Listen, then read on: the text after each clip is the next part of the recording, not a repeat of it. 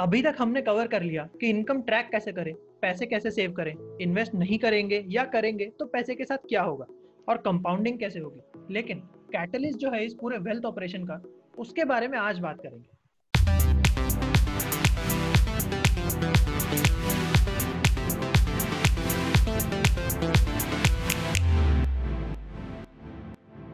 Investment की ज़रूरत तो समझ आ गई।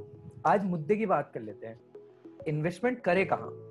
तो there are lot of option जहाँ आप इन्वेस्ट कर सकते हो अपनी सेविंग्स को। बट आज हम सिर्फ़ टॉप इन्वेस्टमेंट ऑप्शन की बात करेंगे, जो इन्फ्लेशन को बीट करने में हमारी हेल्प कर सके और हमारा पैसा पड़ा पड़ा सड़ ना जाए। सबके फेवरेट से स्टार्ट करते हैं। स्टॉक्स शेयर्स या इक्विटीज आसान शब्दों में इक्विटी शेयर खरीदना मतलब किसी बिज़नेस में ओनर बनना। और हम जितने शेयर खरीदते हैं, उतने प्रॉफिट के ओनर भी बन जाते हैं। हम शेयर्स आईपीओ या स्टॉक मार्केट के थ्रू खरीद सकते हैं। कौन सा शेयर लेना चाहिए, कैसे लेना होता है, कैसे ट्रैक करना होता है, ये सब एक डेडिकेटेड एपिसोड में डिस्कस करेंगे। अगला ऑप्शन है बॉन्ड्स और डिबेंचर्स कंपनीज़ को पैसों की ज़रूरत होती है और वो स्मॉल इन्वेस्टर्स से लोन लेते हैं। तो बेसिकली हम लोग कंपनीज़ को लोन दे सकते हैं, जिसके बदले वो हमें पीरियोडिकली इंटरेस्ट पे करते हैं। ये शेयर से कम रिस्की होता है। अब बॉन्ड्स और डिबेंचर्स भी कई तरह के होते हैं। आरबीआई बॉन्ड इशू करता है गवर्नमेंट बॉन्ड इशू करती है और कंपनीज़ तो करती है। बॉन्ड्स लॉन्ग टर्म में फिक्स इनकम के लिए काफ़ी अच्छा इन्वेस्टमेंट ऑप्शन अगला है हमारा favourite investment option mutual funds mutual fund investment सब बिगिनर्स के लिए बेस्ट है, जो इक्विटीज और डेट के साथ ज़्यादा कंफर्टेबल नहीं है, पर इन्वेस्टमेंट करना चाहते हैं। इस ऑप्शन से हमारा रिस्क और टाइम दोनों कम हो जाता है। म्यूचुअल फंड कंपनीज़ ऐसे ही बहुत सारे लोगों से फंड्स कलेक्ट करती है और स्कीम्स के बेसिस पे इन्वेस्टमेंट कर देती है, जो इक्विटीज डेट्स गोल्ड कुछ भी हो सकता है। टैक्स सेविंग म्यूचुअल फंड भी है, और भी काफ़ी सारे हैं।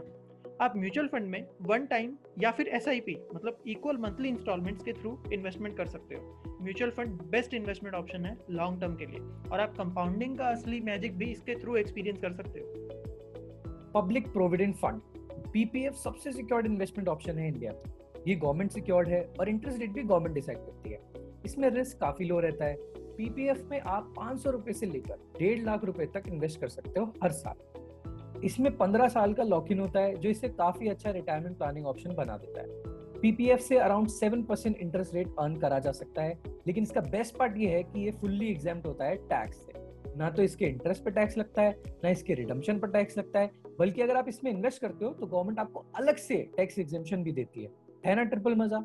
आप पीपीएफ अकाउंट कहीं भी बैंक से या पोस्ट ऑफ़िस से खुलवा सकते हो। पोस्ट ऑफ़िस की बात चली है तो उनके स्कीम्स के बारे में बात कर लेते हैं। आपने देखा होगा हमारे पेरेंट्स पोस्ट ऑफ़िस में अपना पैसा इन्वेस्ट करते हैं।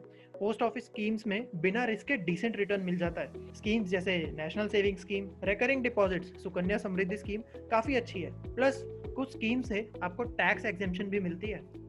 नेशनल पेंशन स्कीम अब जिसके नाम में ही पेंशन आ रहा हो तो मतलब वो तो पक्का रिटायरमेंट प्लानिंग का ऑप्शन है। अगर आप गवर्नमेंट एम्प्लॉय हो तो आपका ऑलरेडी एनपीएस अकाउंट बना हुआ होगा। अगर आप प्राइवेट एम्प्लॉय हो या सेल्फ एम्प्लॉयड हो तब भी आप एनपीएस अकाउंट ओपन करवा सकते हो। अब जानते हैं एनपीएस काम कैसे करता है? बेसिकली इसमें भी फंड मैनेजर्स होते हैं, जैसे L I C UTI Kotak जो हमारा पैसा इक्विटी डेट या बॉन्ड्स में इन्वेस्ट करते हैं और आपको इन्वेस्टमेंट वैल्यू के अकॉर्डिंग पैसा मिलता है आपके रिटायरमेंट पे। पीपीएफ की तरह इसमें भी ट्रिपल एग्जेम्पन मिलती है इनकम टैक्स की। एक चीज़ ध्यान रखने की है कि आप रिटायरमेंट तक पैसा निकाल नहीं सकते इसमें। ये प्योरली रिटायरमेंट प्लान है। कितना पैसा इक्विटी में जाएगा, कितना डेट में जाएगा, वो हम सब डिसाइड कर सकते हैं। क्योंकि इसमें इक्विटी कंपोनेंट आ जाता है तो इसमें हमें PPF post office schemes FD वगैरह से ज़्यादा रिटर्न मिल जाता है। रियल एस्टेट सो इंडिया में सब जानते हैं कि रियल एस्टेट में मोटा पैसा है। सबको पता है कि रियल एस्टेट खरीद बेच के पैसा कमाया जा सकता है। सब ज्ञान देते हैं प्रॉपर्टी रेट्स डाउन है मार्केट तेज है। प्लस अगर आपके पास इनफ कैपिटल है, आप घर बनाकर रेंट पर भी चढ़ा सकते हो और पैसे अर्न कर सकते हो। आपको रियल एस्टेट में इन्वेस्ट करना है, पर इतना पैसा नहीं है तो एक और तरीका है R real estate investment trust simple language में ये भी म्यूचुअल फंड है, लेकिन रियल एस्टेट का। तो जैसे आप म्यूचुअल फंड में पैसा डालते हो, और वो जाकर इक्विटी और डेट में लगाते हैं आर पैसा इन्वेस्ट करने पर रियल एस्टेट में इन्वेस्ट करता है, और रेंटल इनकम से जो प्रॉफिट होता है, वो आपको मिलता है। कुछ आर इंडिया में लिस्टेड भी है स्टॉक मार्केट पे तो आप वहाँ से डायरेक्टली भी इन्वेस्टमेंट कर सकते हो। रियल एस्टेट रिस्की है, लेकिन थोड़ी नॉलेज गेन करने पर आप अच्छा खासा कमा सकते हो। इंडिया के फेवरेट ऑप्शन के बारे में बात कर लेते हैं, सोना। इंडियंस का अलग ही ऑब्सेशन है गोल्ड से। फ़िज़िकल गोल्ड ये तो आप लोगों को पता ही है। ज्वेलर के पास जाओ, सोना खरीदो और उसको घर पर लाकर रख लो।